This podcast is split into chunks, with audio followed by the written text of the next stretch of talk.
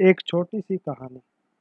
और फिर मैं अपनी बात शुरू करूँगा। एक नौजवान युवक सुबह सुबह अपने अठारहवें जन्मदिन पर अपने पिता से बर्थडे गिफ्ट की उम्मीद कर रहा था।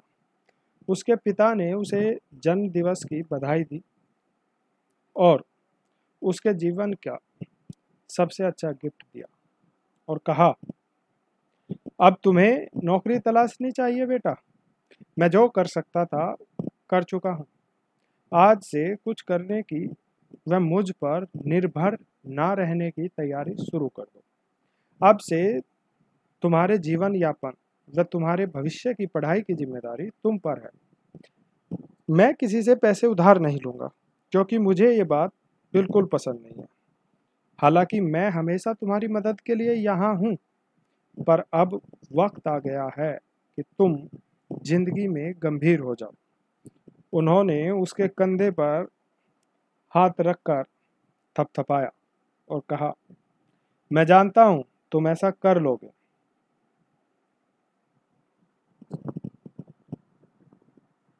कुछ वक्त तो उस नौजवान को कुछ समझ में नहीं आया। उसको लगा कि जन्मदिन के दिन ये उसके साथ क्या हो गया लेकिन जब वह अपने पिता की उम्र में पहुँचा। तब उसे इस बात का मर्म समझ में आया कि वह एक थपथपाहट, उस थपथपाहट में इतना आत्मसम्मान था कि उसे जीने के लिए सिर्फ़ सम्मान की ज़रूरत थी और किसी चीज़ की नहीं। और वो सम्मान स्वाभिमान से आता है। तो अब हम बात करते हैं अपनी आज की पॉडकास्ट की। लॉकडाउन की वजह से हम सबकी ज़िंदगी कहीं ना कहीं प्रभावित हुई है। चाहे हम कितने ही अमीर हों, चाहे हम कितने ही गरीब क्यों। हर व्यक्ति हर स्तर पर ना सही, लेकिन किसी न किसी स्तर पर प्रभावित हुआ ज़रूर है। और आजकल हमारे मजदूर घर लौट रहे हैं। क्यों? कोई क्यों अपनी व अपने परिवार की जान का जोखिम लेगा? क्योंकि लॉकडाउन ने उनकी ज़िंदगी नरक बना दी है। वे इस बात से घबराए हुए हैं कि पता नहीं लॉकडाउन कब तक चलेगा? और ये स्वाभाविक है, क्योंकि कोरोना के केस दिन प्रतिदिन बढ़ते ही जा रहे हैं। और आने वाले दिनों में उन्हें घर बैठे वेतन मिलेगा भी या नहीं? इस बात ने उनकी आर्थिकता की समस्या खड़ी कर दी। आर्थिक विषमता से जब व्यक्ति का पाला पड़ता है तो वह कुछ भी कर गुजरने को तैयार हो जाता है। आर्थिक विषमता का लब्बोलुआब ये है कि ये प्रवासी मजदूर कोरोना वायरस से नहीं घबरा रहे हैं, बल्कि आर्थिक विषमता से अब उपजी स्थिति की वजह से ये मजदूर भावनात्मक व आर्थिक रूप से टूट गए हैं। क्योंकि इनका रहन सहन का जो स्तर है, वो ये है कि ये दरअसल, हमारे यहाँ भारत में मजदूर वर्ग दूसरे शहर में अकेले रहकर काम करता है और उसका परिवार उससे दूर उसके गाँव के घर पर रहता है, जबकि विदेशों में, खासकर पश्चिमी देशों में मजदूर वर्ग अपने परिवार को साथ रखकर काम करता है। लिहाजा ये मजदूर शहरों में पूरे दिन काम करते हैं और दड़बे नुमा घरों में रहते हैं। और उस दबड़े नुमा कमरे में जो 10 बाई 10 का होता है, ये लोग सामूहिक रूप से रहते हैं। और उनके ये कमरे उन स्थानों पर होते हैं जहाँ पर जनसंख्या घनत्व ज़्यादा होता है। आप कल्पना कीजिए उस 10 बाई 10 के कमरे की। जिसमें 45 डिग्री तापमान में राहत देने के लिए मात्र एक पंखा लगा हुआ है। और उस कमरे में वो चार लोग रहते हैं।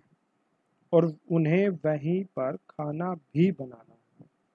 ये सोचकर भले ही आपको पसीना ना आए, लेकिन आपका दिल ज़रूर पसीज जाएगा। अब अगला सवाल ये है कि माँ बाप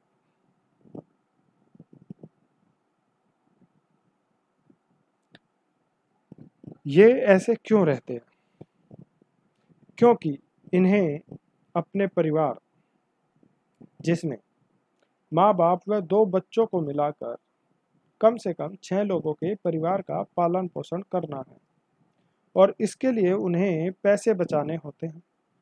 लिहाजा ये मजदूर इन कमरों में सामूहिक रूप से सिर्फ़ सोने के लिए रहते हैं।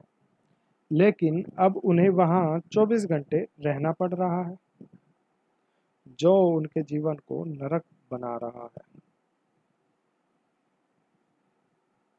इन मजदूरों ने अपनी घर वापसी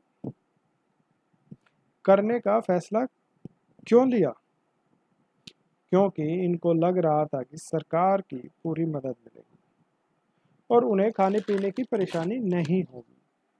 लेकिन इन मजदूरों को पेट भरने के लिए पापड़ बेलने पड़ रहे अब कुछ बुद्धिजीवियों का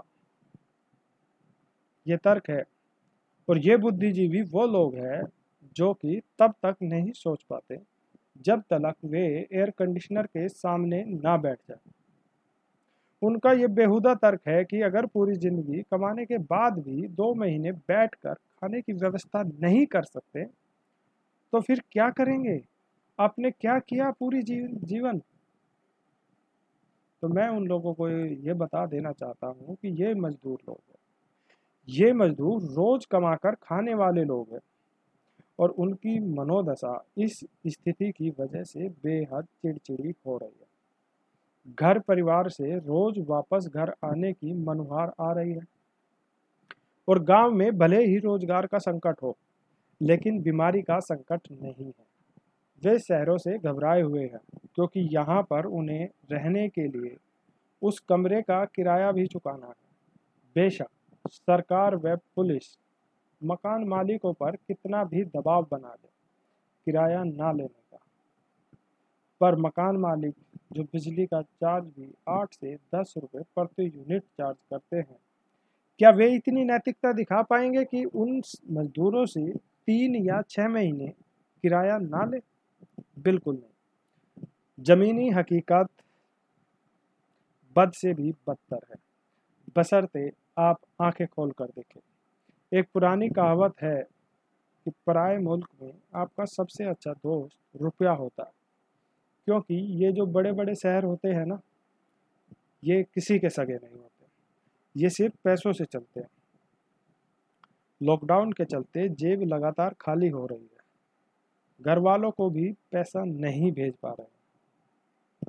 जब बड़ी बड़ी कंपनियाँ कर्मचारियों की छटनी कर रही है और अपने बचे हुए कर्मचारियों के वेतन में कटौती कर रही है, और तो और सरकार भी अपने कर्मचारियों का एक दिन का तो कोई एक हफ़्ते का वेतन काट रही है तो आपको क्या लगता है? ये भीतर से मरे हुए सेठ लोग इन मजदूरों को पूरा वेतन दे रहे होंगे? जी नहीं, भूल जाइए।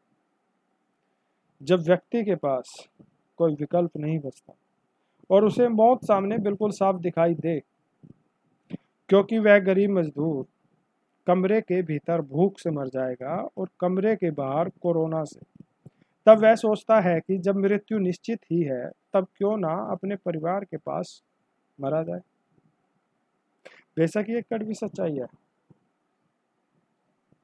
तो वो फैसला करता है वापस अपने परिवार के पास अपने गाँव जाने का। क्योंकि अगर सरकार उनके रहने व खाने की ही व्यवस्था सही ढंग से कर देती तो ये मजदूर इतने आत्मसम्मानी हैं कि अपने घर नहीं जाते। और आपको क्या लगता है? ये डरपोक है? जी नहीं। वे मृत्यु के साथ चहल कदमी करते हुए 45 डिग्री की धूप में लू के थपेड़े खाते हुए पैदल अपने घर की ओर जा रहे हैं। वे बस संपत्ति और पैसों के मामले में ही गरीब है। वे अपनी मेहनत से पसीना बहाकर रोज़ाना अपने लिए खाना कमाते हैं। वे सरकार या इन धन्ना सेठों के, जो भीतर से मरे हुए है, इनकी खैरात के भरोसे नहीं रहते। और यही सबसे बड़ी वजह है कि वे अपने घर जाना चाहते हैं, ताकि वहाँ कुछ काम कर सके। ये मजदूर महत्वाकांक्षा और आत्मसम्मान के मामले में आप सबसे कहीं ज़्यादा अमीर हैं। उनका सम्मान करिए और उनकी मदद करिए उनको उनके परिवार के पास, उनके गाँव, उनके घर तक पहुँचाने में। मैं और तो कुछ कर नहीं सका। लिहाजा मैं ये पॉडकास्ट उनको समर्पित कर रहा हूँ।